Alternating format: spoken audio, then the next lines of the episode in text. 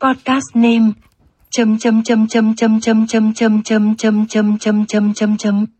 Searching, searching, searching, searching. Podcast name not found.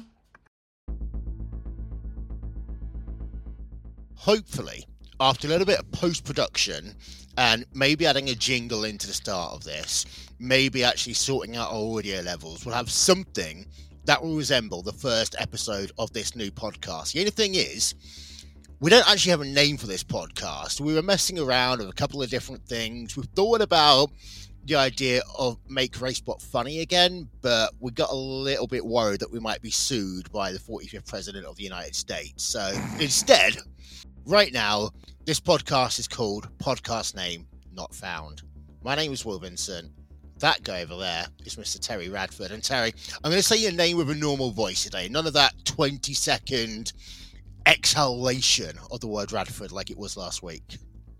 Yeah, it was a, a good time to celebrate the 10th birthday for RaceBot. And uh, we found out that Wil Vincent has the longest windpipe and can probably say anybody's name like uh, he's cheering for soccer. Yeah. Oh, yeah. Like the Mexican um, commentators when they just go go.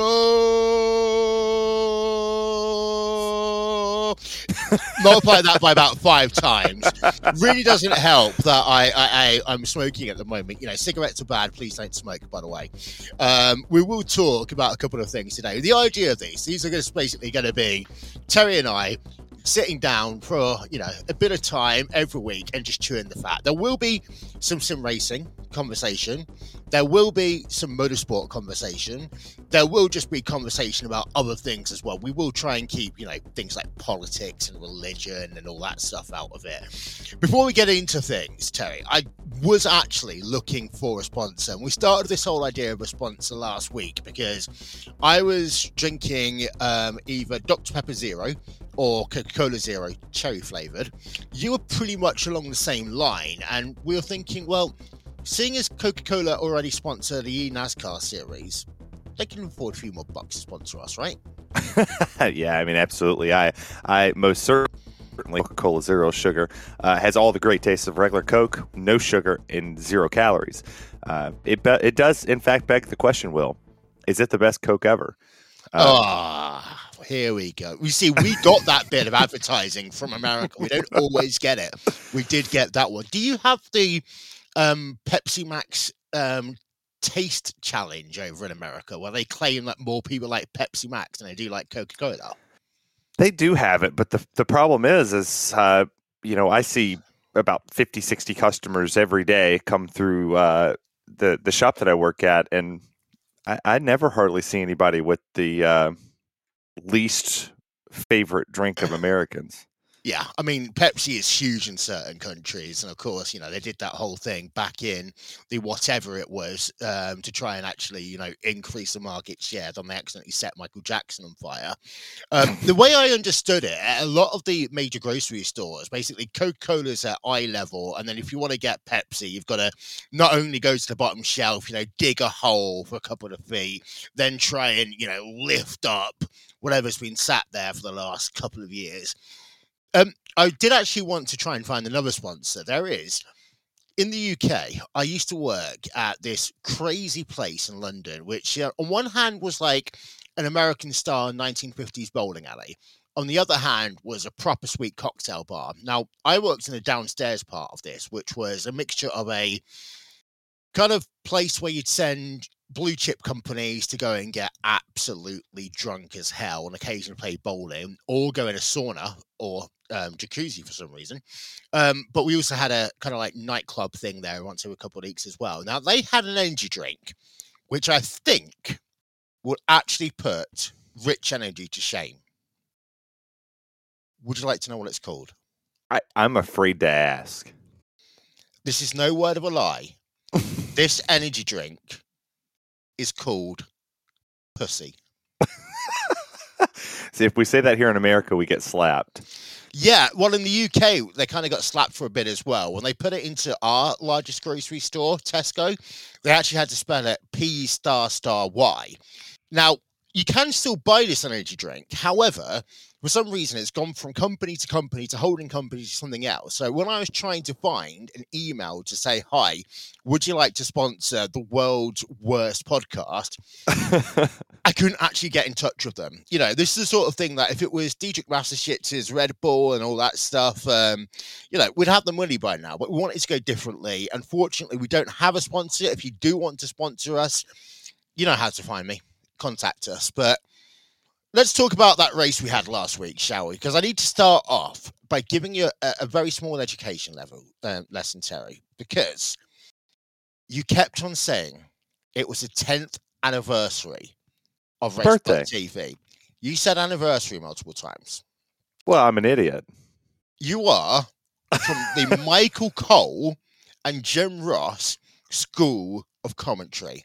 Correct. WrestleMania 25, they kept on calling it the 25th anniversary of WrestleMania.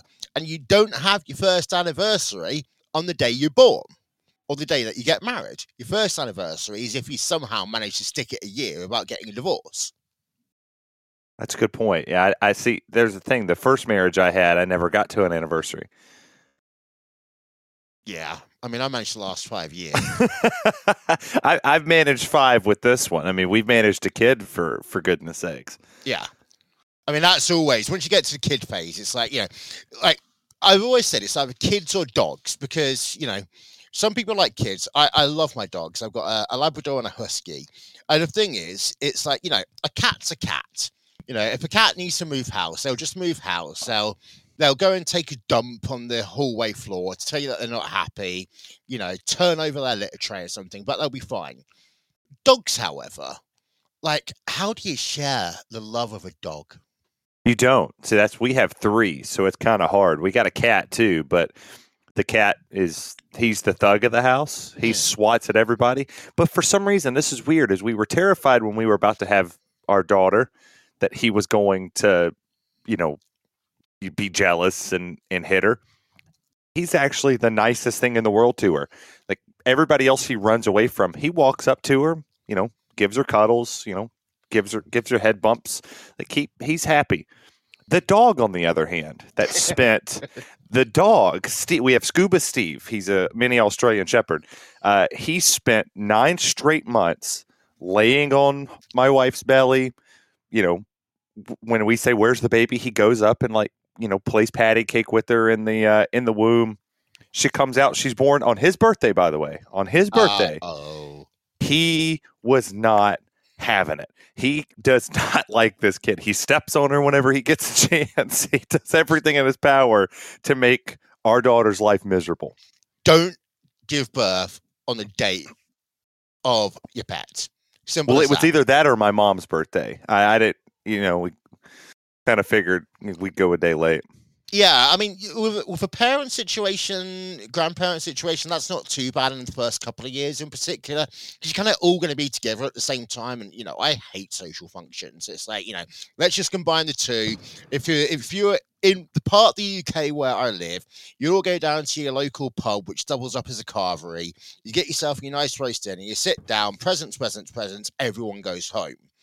I can imagine with a 24 hour delay, that makes your birthday party stuff a little bit more difficult. Well, in America, they all think they can come down and just spend their A entire week. week with Yeah. you. Yeah. Uh, they, they don't know the leave me alone aspect of it. Yeah. It's like, I'm going to Costco for the fourth time this week. Can you not get them? And the only reason why I'm going to Costco is because those places have absolutely no phone signal.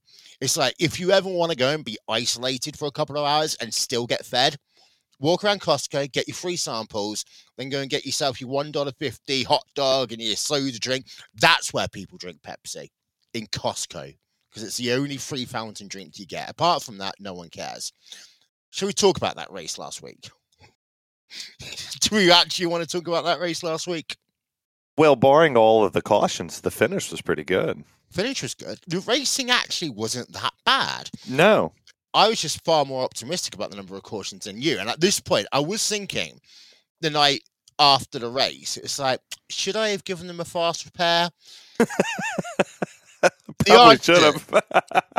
But the thing is, if we gave them a fast repair, we'd probably still be commentating on it. I probably would have. Well, the thing was, is so you you looked at some of the people that was involved in the single car incidents, and then you know there was a couple that lost their wing, but we only theoretically had what two or three, you know, multi car incidents in the race. So, Yeah. um, it, it I think we I think we would have we would have done we would have done well uh, at the end of that one. Yeah, and to be fair, the driving was good.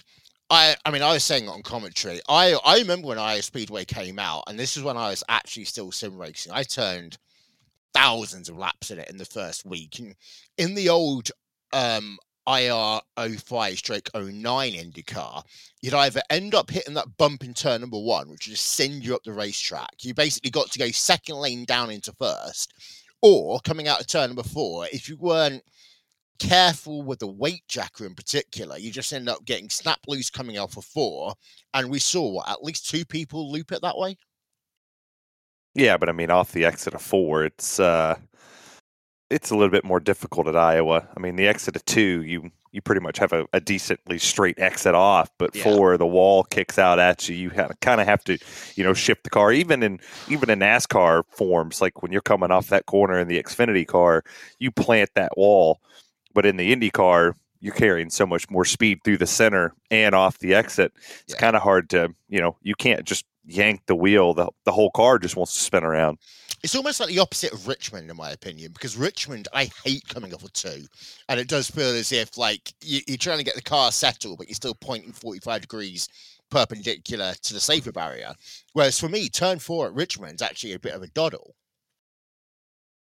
Yeah, I think that goes the same for a lot of the drivers, and, and we'll see that as the season progresses in the in the Cup Series uh, when they go to Iowa for the first time Mm. to, to finally put a Cup race on that on that racetrack. Uh, I'm sure a lot of the drivers will say the same thing that that it is absolutely opposite of what the Richmond Raceway is, um, in which not very many people like the new style of racing at Richmond or well any short track in the Cup Series. Apart from Bristol, but even then, they don't like Bristol. Well, I mean, them changing it from dirt in the springtime back to the concrete surface Yeah. is is good. But I mean, think about the last couple night races. Have we really had good racing at Bristol in the next gen? No. Nah. I mean, don't forget that used to be the track that was like the, the second hottest ticket in NASCAR after the Daytona 500. That place was selling out every single year. Whereas, you know, right now I could probably rock up there and get a ticket for 40, 50 bucks to the night race, which is a complete change in NASCAR. And I think um, you were talking about this um, off air with me last week about, you know, the the current cup car in particular. And just it's very hard to explain this in a way that's not going to get me into a lot of trouble. That car is a load of shit right now. Well, eh, I, have to applaud NASCAR in a way because instead of you know nor, in, in past years with the COT car, you know after they got away from the you know the the the Gen four car and, and got to the Gen five and started putting the COT out there, they had a lot of teams that would bitch that oh the car's not you know doing what I wanted to do, and Yeah. they once they started closing the box on everybody, NASCAR's actually made some pretty crazy adjustments. Uh, I know after the 500, there's a lot of teams that are complaining, um, in which you can't fault NASCAR for that one. They made the choice to save fuel. That was Yeah. not a NASCAR problem. Like if you chose to sit in line and run quarter throttle or half throttle for, I think they ran it for 25, 30 laps. You're, you're bitching at yourself. Like, and, and Danielle Trotta said it best on on Sirius XM radio, um, which was, you're asking NASCAR to save you from yourself. Mm. Uh, and, and that's the same way with the short track package. NASCAR actually listened to what they said, uh, and and adding the implementation of of rain tires for short tracks, and uh, I, I think they made a short track package different. They keep saying more horsepower is going to fix it. I do agree, uh, but you know, maybe maybe just a little bit uh, of the aero kind of helps with it as well. You don't don't take some downforce away from them. Make them make them really fight it. Yeah, definitely. I agree. And I mean, that's been the argument pretty much in every single series over the last 15 years. It's like, we want more horsepower. Yeah, more horsepower is great. But unless you take the downforce away at the same time, you're pretty much still going to be fighting a losing battle with the dirty air and everything. And I like the fact that you, you got to listen to um, some interviews after the race on Sirius XM rather Ra- than NASCAR Radio Channel 90. yeah, rather than the actual broadcast partner. I mean, if you are one of the execs over at Fox, you must be seriously pissed off right now. Yeah. Yeah, they they kind of got torched on social media after I mean even after last week and then coming into this week they've just continuously gotten torched. Shane Van Gisbergen last night in the NASCAR Xfinity Series finished third. It was his first ever top five, first ever top 10 in the Xfinity Series. And he did not get an interview. The only interviews they did last night was Austin Hill they interviewed second, which was Chandler Smith, and then they interviewed Jesse Love. Now, granted, I understand why they interviewed Jesse Love. He ran out of gas coming to the second green white checkered attempt. But Shane Van Gisbergen's your biggest star in the Xfinity series. There was more tweets about SVG last night. He's your biggest international star too. He's bringing a, a, a- the Australian light back to, to NASCAR. You couldn't talk to him. You had to go to to bowling. Like Yeah. who gives a shit about bowling? I don't care who's going to win the the the the professional bowling championship. I want to know when I'm watching the Xfinity series, my top three. I want to talk to him. I think this is like probably the loudest anyone's ever said. I want my Speedvision back in like the last. yeah, I mean, it's been. Oh, it's got to be about ten. It's over ten years now since um. It's been a while. started, Yeah. yeah, Um, because I remember when FS1, I mean, it was called Fox Sports 1 at the time, because um, I actually thought they did some cool things back then. Um, Fox Sports Live with Jay and Dan. Uh, Yeah. And Right down who talk. They were. I mean, the thing is, ironically, this is a little bit how Racebot Talk was. When we did it last year, and we had eight different talking heads, that was pretty much exactly the same as what Fox Sports Live did. And it got a little bit too confusing. So we're basically in our FS Live V2 phase where if we were together, we'll just have one of these little desks, we'll chew the fat, say some F bombs, and move on. But it's a weird thing because Fox, ESPN, and I think it is Paramount. No, it's I think it's Paramount. I've got this whole deal coming along of having this kind of like all-in-one sports streaming package. it's just is- like cable. Yeah, it is just like cable. And at this point, all the cord cutters are going to realize that when you add in all of these bundles put together, you're paying about as much as if you had cable. Yeah, you get the same channels just on Yeah. cable. The stupid part about it is, is I remember when FS1 swapped over, I was just, I think I was just about to graduate high school, which has been 10 years. Yeah. Uh, and they swapped over and it was overnight. Like they closed Yeah. out speed, said goodbye. You had the F, the, the Fox Sports, you know, stuff pop up at like eight o'clock in the morning i- in, in Alabama. And then bam, we have this great show that they put on uh, originally every morning before they got into all of this. You have to talk about sports, and it's all opinionated broadcast. I don't care to listen to Skip Bayless. I don't care to listen to Stephen A. Smith. I want to hear the reports and the news stories coming out of the sports world. If Like- I want to listen to that sort of stuff, I'll turn on the radio. Um, Yes. You know, you know, if you want to listen to that sort of stuff, you know, this is when Mike Francesa was its best. This is when Mad Dog was best, when he was on radio, not shouting at a camera down on, on first take. Um, I just just checked, by the way, it's August 17th, 2013, FS1 started. And I do remember that first day's broadcast because I was completely legally watching it from the UK. I know they had a massive UFC card that night because that's when um, Fox had the UFC contract for like the non pay per views, kind of like second tier events. Yeah, yeah, yeah. They had all the the like the prelims and stuff. Yeah. Um, because I remember that's when I got into UFC actually, because that was the whole Miesha Tate versus Ronda Rousey thing that was going on at the same time. Um, when they did whatever that kind of like uh, like reality series they do in the UFC is. The But- Ultimate Fighting Championship. That thing, the, the the that was pretty hot. Yeah, yeah, that was pretty fun, especially of those two. But if you're a Fox exec, away from having to either cut away to local programming or cutting away to bowling, which, in my opinion, like there are certain sports which seem so dumb that you want to watch it. Curling is the example we get in the UK every four years.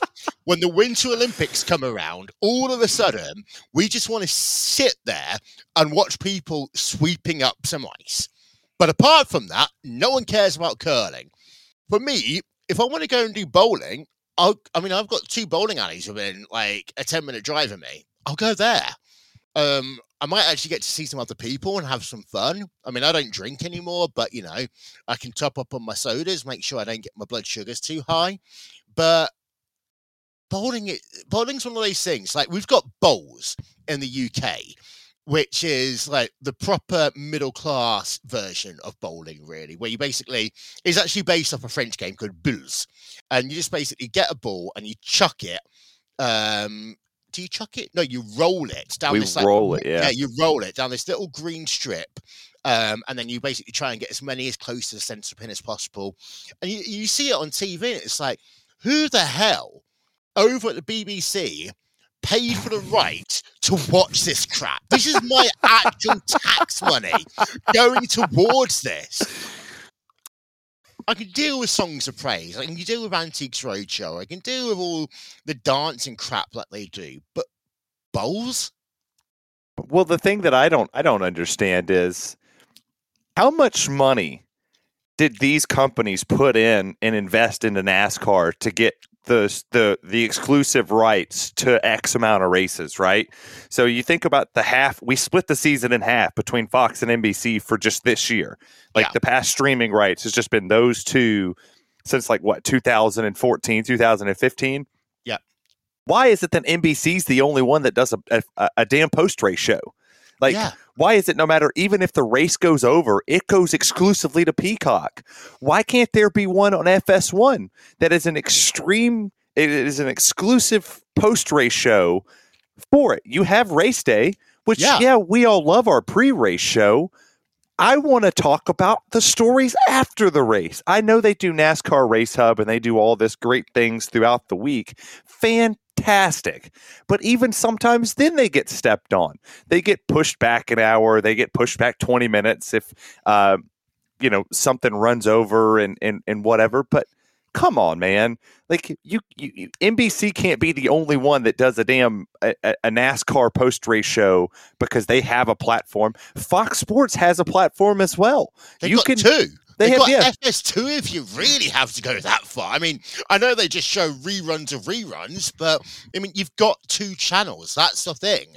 And NBC, you know, apart from going to Peacock, they don't actually, they've got less variety these days. Yeah, you can put it over on USA Network because NBCSN's dead. But, you know, NBC's doing a better job with less tools in the box, if you're going to be honest. And I mean, I thought this is a reason why um, you actually, you know, pay some of this talent. Like Chris Myers, I mean, he's not the greatest NFL commentator. I actually think he does a better job at hosting NASCAR than he does actually doing NFL commentary. But I mean, you've got to pay him a certain amount of work, uh, sorry, a certain amount of money to do work on the flip side. It's not a case of, okay, folks, we're going to see you in one week's time to talk about all the sort of stuff that we should be talking to you right now. Enjoy your bowling, everyone. This has been Fox NASCAR. Well, then on top of that, you think like Chris Myers only does the pre-race show, Yeah. and he takes select days off where Adam Alexander goes and does it. Okay, so you then have Adam Adam Alexander. He does some truck races, all of the Xfinity races that's on Fox. Okay, then you have him, Shannon Spake, and Kaitlyn Vincie. They do either NASCAR Race Hub or the NASCAR Race Day show, Yeah. right? And then what do they do post race? Like what? Wh- where is it post race? Because Chris Myers does race day. That's it, and that's only the one hour segment he does during the race. They don't go to the mid race race break on the on the uh, like the Yeah. Peacock pick box like they used to do on Fox. They've eliminated all of that extra stuff. When you're watching the race, they kick it back to the race hub studio. So why not send Chris Myers off of the racetrack and send him to the studio and have him be the one who leads your coverage all week long for NASCAR on Fox? Yeah, I mean, to be honest, I don't always understand why um, you can't even have, let's say, Chris Myers in the um, race hub studio 24 7, Adam Alexander. Then you, you like you know like on game day where they've got the main stage, but then they flip it down down to you know somewhere else on set, and you got your secondary yeah. team and all that sort of stuff. It'd be easy to do it that way, but just to add to the mess for Fox, I mean, two essentially two races in a row because I don't count the duels as races. Um, I just classify it as the second hardest qualifying race after doing the Indy 500 four laps. And you made a really good point about that because I joked that on the our 10th birthday is the same um, date that Danica Patrick scored pole position for Daytona. And I think you and I both agree the hardest qualifying in NASCAR is to get third and fourth place for the Daytona 500. Most certainly is. I mean, you think about it. You go lay a qualifying lap down, and and think of the Toyotas for for for goodness sakes. They wasn't even in the top 15 mm-hmm. at the end of pole qualifying day for the Daytona 500 but they had to win. Christopher Bell and Tyler Reddick had to go and outrun 21 other drivers to get the win. And they did that uh, just to get third and fourth. Granted, they all got collected in mayhem, didn't finish anywhere in the top 15 anyhow. And they let Chevrolet, who had no. Chevrolet didn't win jack shit all week. I mean, they didn't win nothing. They couldn't win the pole. Uh, they were third and fourth in regular qualifying. They all got shuffled back during the duel races. I don't think a Chevrolet started inside the top 10 uh, when it all came, or they, they might have started sixth, which I think was the highest Chevrolet runner. Um, they win the race and go 1 2 at that. Yeah, precisely. It's. It is tough, and I say that the only other thing that I think is as hard in terms of qualifying is the traditional four lap average in the yes. car Indy 500 qualifying. Absolutely, um, and then bump day. Like, oh god, yeah, bump, old school bump, bump day. Oh, old school bump day was probably the most nail biting day of the year. I mean, you had people like. Uh, Marco Andretti getting bumped out. I'm I'm pretty sure uh, Will Power missed one at one point in time. Like th- some heavy hitter names got yeah. kicked out of the 500 uh, in that type of style. The bump day qualify now, where they've pretty much taken the the other approaches where oh you're kind of locked in. You know, we, we you're guaranteed a spot. Uh, to be fair, IndyCar right now even needs to have a third manufacturer and a basically, in my opinion, they need to make it so that each manufacturer has to supply at least 15 cars. That gives you a total of 45 engines for the Indy 500. That gives you yourself your 33 car field, 12 on the outside looking in. There was that one year where Penske were basically going around buying cars off people just to try and see if they could get into the field in something else. Um, I mean, you know, endurance racing qualifying is its own challenge. It's its own unique thing. You know, having to do it in the day, do it in the night, it can be difficult. Now, but for me, um, Daytona 500 qualifying in terms of the Duels, is important. The actual race, this is where I always feel bad for Fox because, of course, they didn't have the race on Sunday. They rained it out pretty early. They're just like, you know what, we're going to go to your local church programming instead. Um, we'll see you on Monday. 4.91 million viewers. That's not a lot. Yeah, I mean, they kind of did it in a weird time, and I, I, I saw a lot of people on the uh, on, on the Twitterverse, and and a lot of them brought up a good point. But I have to divert to NASCAR did everything they could to do it. Hmm. I do think that running the 500 early was smart for the fans that could stay because they knew they had to be at work on Tuesday. They really yeah. didn't care about the Xfinity Series race later on in the afternoon. Um, but if you remember the jet dryer incident years ago with 2012 with Montoya, they did that in prime time on a Monday night. Yeah, and the they got 13.67 13.67 million viewers they got in that 2012 race. If they if they took it away from because it started at four o'clock, right? So your your 500 started at four. A lot of your average Americans are at work. Yeah. And it, I know it was President's Day and a lot of people had the day off, but there was still a lot of people, your blue collar workers that NASCAR's kind of strayed away from. They were at work, myself included. I was at work till seven. If they would have started the 500 at 7:30 or eight o'clock, I'm home. I'm watching. Yeah, I mean, there's no Monday Night Football because the NFL's done. That's the whole Yeah. reason why they had the Daytona 500 after Super Bowl because that way they can basically get all of those sports fans who's like, crap, we've got nothing to watch anymore, and then just give them NASCAR. And for the first couple of weeks, normally the viewership's high. I did cock up there, by the way. The, this year's race did 5.96 million viewers. It was a 2021 race that did 4.91, but that's because that had a stupid rain delay in there as well. But I remember the jet dryer incident. Um, Juan Pablo Montoya hitting a jet dryer. Do you know that was the official death of Digger? It was. Yeah, that's the last time we saw him. All the jet fuel. Yep, because they did have Digger for the Daytona 500 in 2012. They didn't have him in the last bit after the jet dryer incident. And come Phoenix, there was no Digger ever to be seen ever again. Probably one of the best decisions Fox has made because I don't know what their fascination is with having animatronics and these random. I mean, I can just about deal with Cletus, but I don't understand why they have to have these stupid mascots. It's like you know, you and I, we both watch WWE at this point. Like the raw little robot that comes in at the start, it's just like It's it's pointless. it is pointless. I mean, I know that's a Kevin Dunn thing, and thankfully he's gone now. But this is one of these things as well.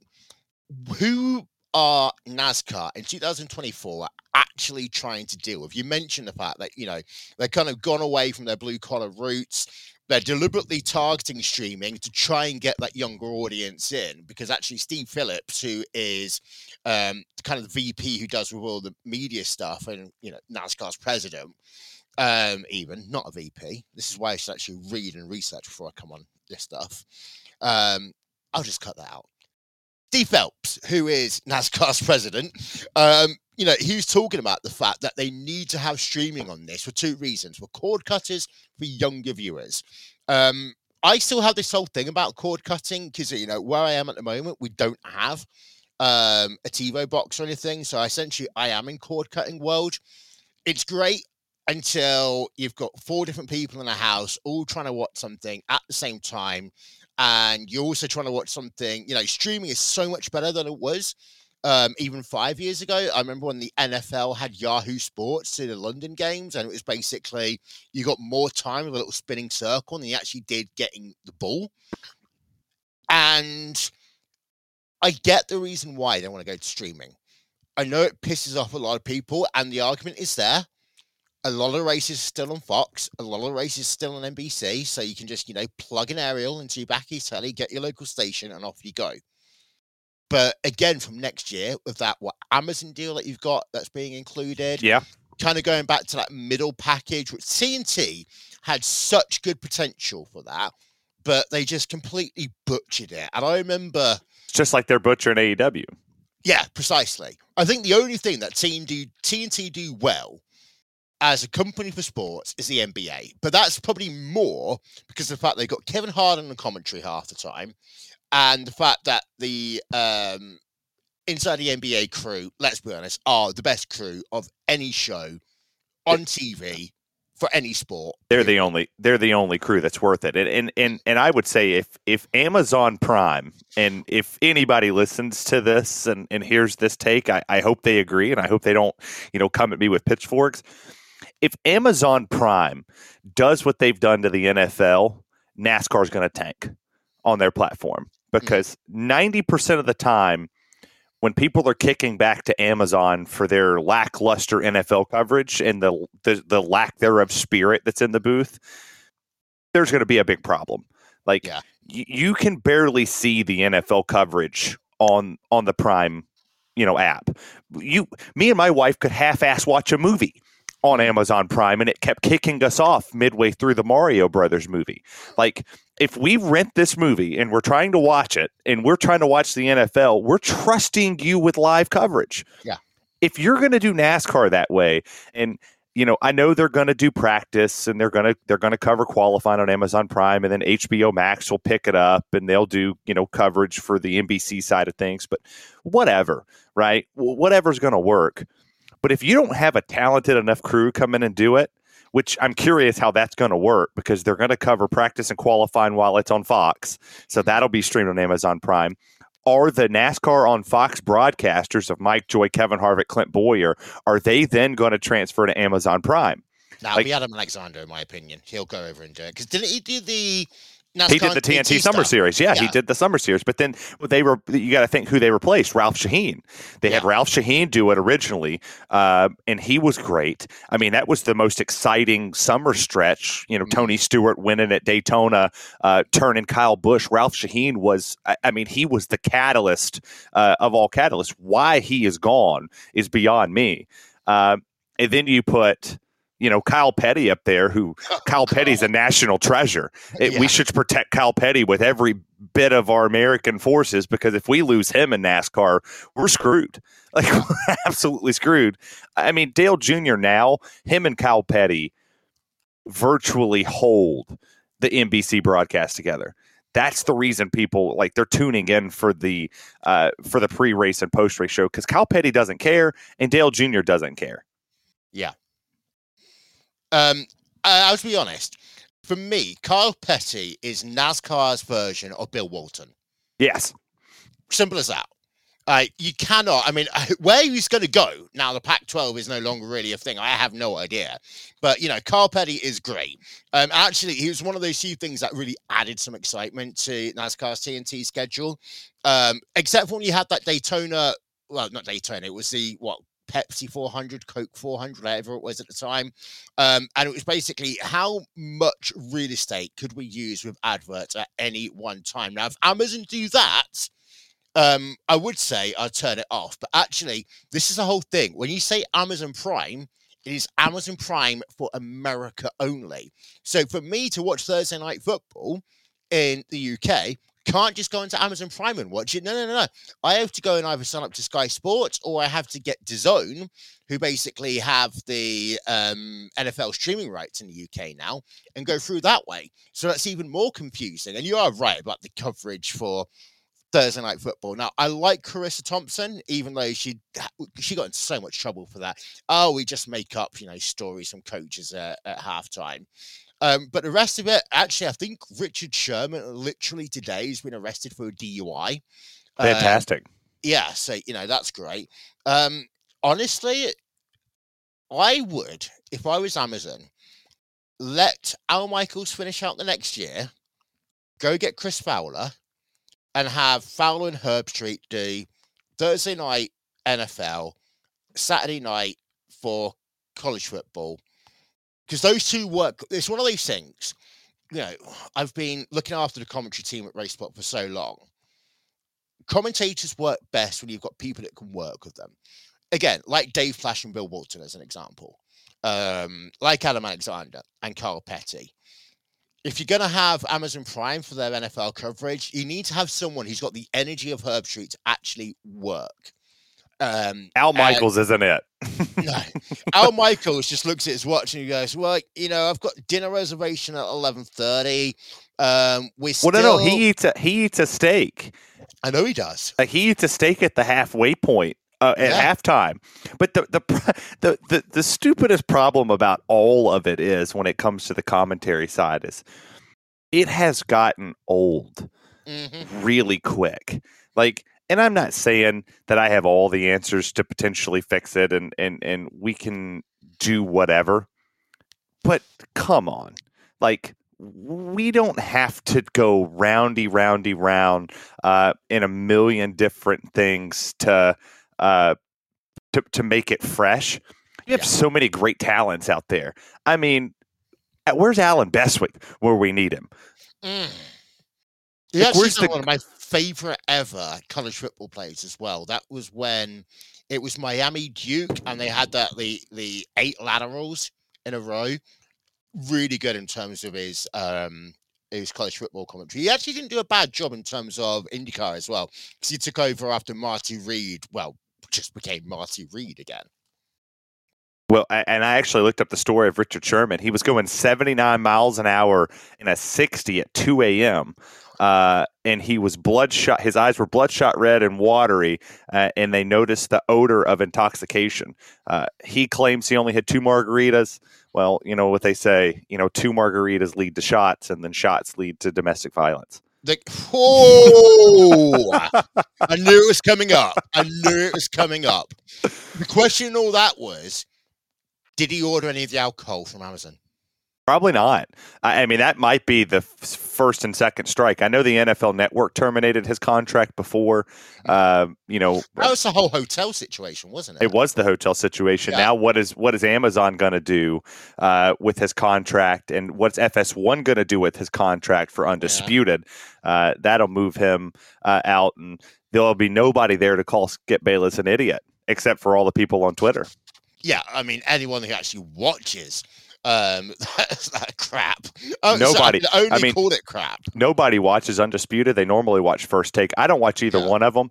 Um, there's there's absolutely no reason uh, to ever watch that. I uh, the only thing I watch on there is Pat McAfee show.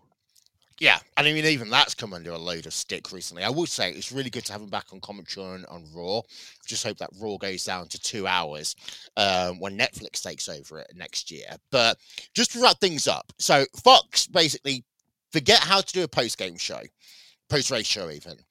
Um, they've had not one but two of their races to start the season moving days, which has completely screwed over fan attendance, which is completely screwed over viewing attendance. At least they're going to Atlanta now. They're, getting into the season. Things are going to get a little bit better, right? Well, it's sunny. It's sunny here in the great state of Georgia. Uh, but I mean, I wouldn't necessarily blame. I, I, I wouldn't push over to Fox and, and you know say that they can't control the weather. But the the thing that I, I think they could have controlled a little bit, just a little bit better. I know you want the race attendance to be there. Like I I understand that. Yeah. But I'm pretty sure people would have stayed. And both races, Xfinity and Cup, would have been filled if they started the Xfinity race at two o'clock, and say five thirty you kick the the Daytona 500 off, because then you finish at ten. People would probably take that and and go and go home and do their deal. But instead, you know, we kick off the Xfinity race at what nine or eight thirty, and then you kick the you kick the Daytona 500 off. Uh, you even shorted William Byron's stuff. I think the biggest thing Fox needs to get away from is the the interviewing people at a start finish line. Take them Yeah. back to victory lane. That's excitement. Like that that just feels and I'm not I'm not I'm not crapping on the local short track scene because you know I'm an announcer down there, but it just feels cheap. It, Yeah. it feels cheap when you do it in the in the Cup Series where you have a victory lane. The short tracks around the United States and around the globe, their victory lane is on the start finish line, Yeah. and that feels special because every interview you do is in victory lane, and you get them in the raw emotion of just coming out of the car. It just feels like, uh, because their crew has to run out to the start finish line just to make it feel special and you're just standing on the racetrack going, huh, we'll wait on him. Yeah, I mean, the only track that I would normally say might be an exception would be if you were to interview them at the Yard of Bricks at Indy, but they do the kissing of the bricks basically like an hour afterwards Yeah. anyway. So You don't even catch it on the broadcast. Um, again, so in short, if you got FS1 and heck, if you got FS2, use it. Or, I mean, this is a whole issue for Fox. They haven't got a real streaming service at the moment. That's the one thing that I've never understood why they never went down that route. Um, but hopefully for them, NASCAR is going to get a little bit better moving forward. I think the next time you and I talk, we might actually want to talk a little bit more about sim racing. You know what? I probably shouldn't say this. I managed to write a full race recap from the iRacing Bathurst 12 hours. I thought I was going to be on commentary. I ended up not being on commentary. Then I had to basically go and rush to my ED department to um, check in on a friend who'd been um, whizzed down there. So actually, I didn't watch a single moment of the race. But thanks to the joys of timing and scoring and some very short notes that are occasionally made by the announcers, there's an 800 word article on Racespot News right now that I think makes some form of sense. Well, I mean, that's the magic of the internet is you Yeah. can you can keep up with everything on uh, racespot.tv forward slash timing. Yep, it's actually timing.racespot.tv. now. Whatever. It really annoys me that they keep on changing all that stuff. but I tell you what, for a first podcast, that was not as much shouting as you'd get on first take. But and we haven't taken the piss out of the Dallas Cowboys because I mean we still got months to start taking the piss out of the Dallas Cowboys. I mean we got the draft before we even get to that point. Um, but final thoughts before we wrap it up for today. Yeah, I, I mean, looking at the grand scheme of things in motorsports, I think it's looking up from here. I mean, um, short track racing's back in a full swing here in America. Uh, NASCAR is in full swing as well. IndyCar will be starting up here soon, which is good to know that they're going off of the streets of Nashville, going back to the Oval, uh, which was a good tradition yes. for them, and uh, that that always puts a great show on as well. Uh, I'm glad Kentucky's not on anybody's schedule at all. Um, that, what that, a crap track that, that was! Yeah, that that track is that track is hopefully dead and gone. Um, Texas is supposed to get a revamp, uh, so hopefully we're you know talking Texas, you know, racing in a better light than what we have for the past seven years. Um, and yeah, I, I think uh, I think it's going to be entertaining to see what uh, what comes about this one. Yeah, and in, in terms of the IndyCar stuff, we're going to talk next week about all these hybrid tests that have been going on. I'm really excited for that in terms of IndyCar. They're not actually going to put it on the cars until after the Indy 500, but I mean, they've got a number of races after that. And again, they're going to the Milwaukee Mile twice again this year, which I'm so happy that they're doing that. They're doing it on Labor Day weekend, so they should finally get a crowd. Final thing, actually, you talked about crowds. Um, I've been to, you know, the Indy 500 countless times, but I've also been to the Auto Club IndyCar race when Will Power actually managed to win a world championship. I've been at races where you've had less than 20,000 fans. I've seen races. Milwaukee was one where when Andretti were promoting it, I think they had less than 15,000 people in the stands one year. I can see the reason why they don't go back to these tracks, even though they make for good racing, because it just looks sad. I think a lot of uh, a lot of racetracks now have kind of had sad attendance. I yeah. mean, the, the the tracks sometimes don't do a very good job of promoting their they're, they're not promoting their product. They'll revamp yeah. the logo, they'll revamp something. Um, they're just like, huh, okay. Oh, I'm going back to the same racetrack. Like there's there's no theatrics to it anymore. No, it's not and we're losing the variety as well down the line. Uh, the one thing I'm glad about is that who knows what's going to happen to Auto Club moving forward. Well, that's it. We're done for our first episode. Well, what we're going to do is we, we're going to try and get these out every week. Now, there are going to be times when we're going to basically, you know, preempt some of this. So we're going to do two weeks worth of recordings in one, just in case you know Terry needs to actually work once in a while, or if I need to go and do something like look after my dogs. Um, we will get some guests on here as well. There will be more sim racing talk as we kind of get through um, things like the eNASCAR season and get ourselves, of course, through the Porsche TAG Heuer Esports Super Cup by iRacing season. Um, I'm looking, really looking forward to Sebring. So that's in four weeks' time. We'll have a proper recap on that one because it's back to IMSA multi-class action. If there's anything that you do want us to discuss, um, just go to racespot.news, fill out in contact form, and we will try and include it. Um, this podcast will be available on Apple Podcasts, and we'll get it on Spotify as well. Um, for more information about that, there will be a dedicated page up on Racespot News well, by the time that you're listening to that one. In the meanwhile, I'm Wil Vincent. He's Terry Radford. We'll see you all next time.